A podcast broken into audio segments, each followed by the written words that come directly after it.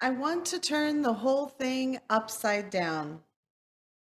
The first line of the chorus from the song from our prelude this morning feels like it might fall into the category of careful what you wish for.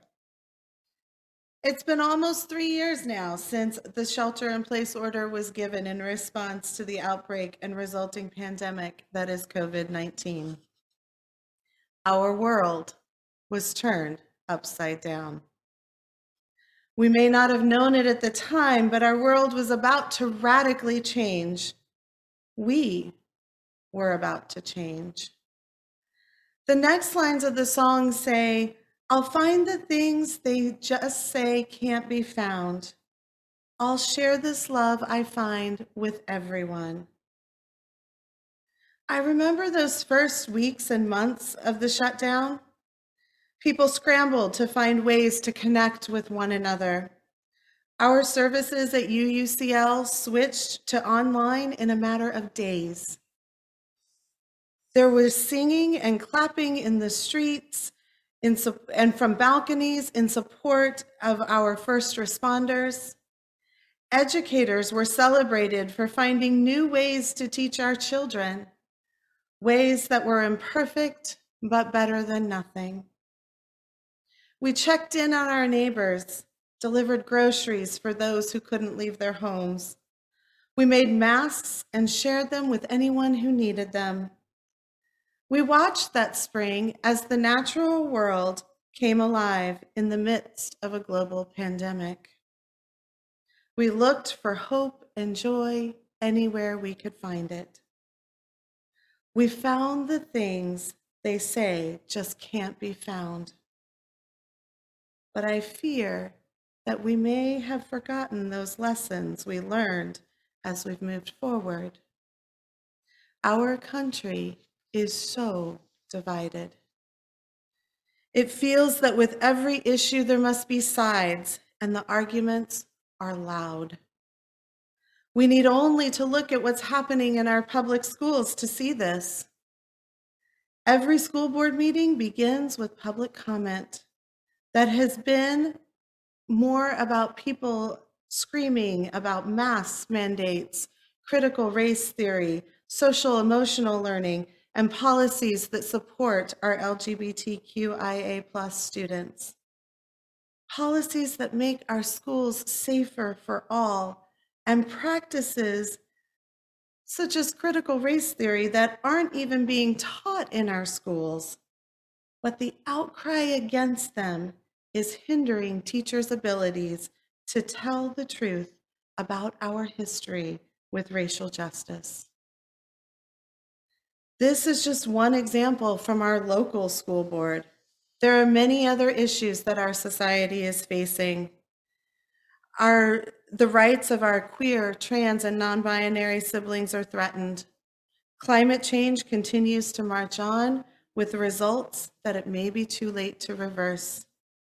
Indigenous people and people of color continue to be discriminated against by a system that centers the experiences of white people. People who struggle with mental illness is on the rise. Just this past month, there were, were shootings on the campus of Bridgewater University and Virginia Tech, as well as two deaths by suicide on the campus of JMU all within a one week time period. With all that is happening in our world, our newly elected governor took office and our legislature convened. What was the first issue they tackled? Gun control legislation, environmental issues, mental health, police reforms, climate change. Nope.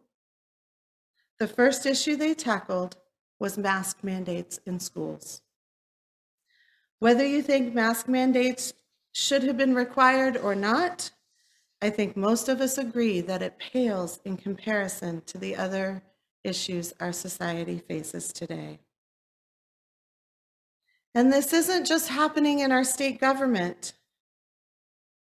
Recently, Reverend Justine delivered a beautiful sermon on Zoom for our church, a sermon that left me thinking about so many things.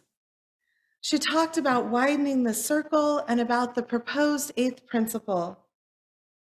The eighth principle says, We, the member congregations of the Unitarian Universalist Association, covenant and affirm to promote journeying towards spiritual wholeness by working to build diverse, multicultural, beloved community by our actions that accountably dismantle racism and other oppressions in ourselves and our institutions. This principle has been put forward for congregations to consider and potentially adopt. Reverend Justine reminded us that while we may have some concerns about the principle, we may feel that it may be imperfect or, or perhaps unnecessary because the other principles cover things. Our UU siblings of color are asking us to adopt this principle. In the breakout rooms after that service, I was in conversation with several other people about what it might mean for us as a community to adopt this principle. What it might mean for us to say that we uphold a principle that supports racial justice and dismantling systems of oppression. And then we went back into the larger Zoom room where this conversation continued for a moment. And then the conversation quickly turned to a question of how we change our name from church to congregation. I think this may be a question that we as a community need to wrestle with and consider what those names would mean for us. What does it mean to call ourselves a church?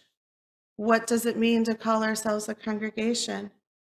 How do those names help us live into our mission of kindling the flame of love and justice? But when I reflected back on that conversation in the breakout room, something else emerged for me. I wondered how and why our conversation had switched so swiftly from discussing the potential held in the eighth principle to that of changing our name. How and why did we move from this conversation that centered racial justice I wondered if I could have done something in that moment to move the conversation back to the discussion of the eighth principle and racial justice. And I wondered what it means that I didn't say anything in that moment. And what would I do the next time I was in a similar situation? The question of our name and whether or not we adopt the eighth eighth principle are both worthy conversations for us to engage in. But I think those conversation, conversations must happen in the larger context of what does it mean to make these choices. If we adopt the eighth principle, but do nothing differently than we have done before, it is a hollow promise. If we change our name but don't make space in our community for new people or those whose experiences are different than ours, then it's just a name. For me, the bigger question is how do we live the eighth principle in our everyday lives? And how do we create a space that is so radically inclusive that people will be drawn to us regardless whether we call ourselves a church or a congregation. Please don't misunderstand what I'm saying. I think adopting the eighth principle and the name by which we are known are important, but only in so much as we choose to live into those choices. That first spring of the pandemic, I watched as the earth awoke from its long winter. Each day I would go outside and sit on my porch to get some fresh air or walk around my neighborhood.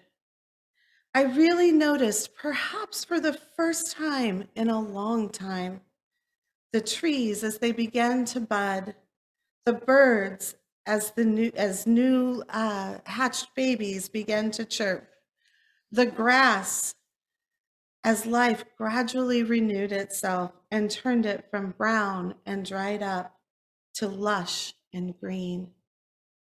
And I noticed that this return to life was a gradual process, not the all at once kind of thing that it appears to be when you are too busy to notice it, as I had previously been.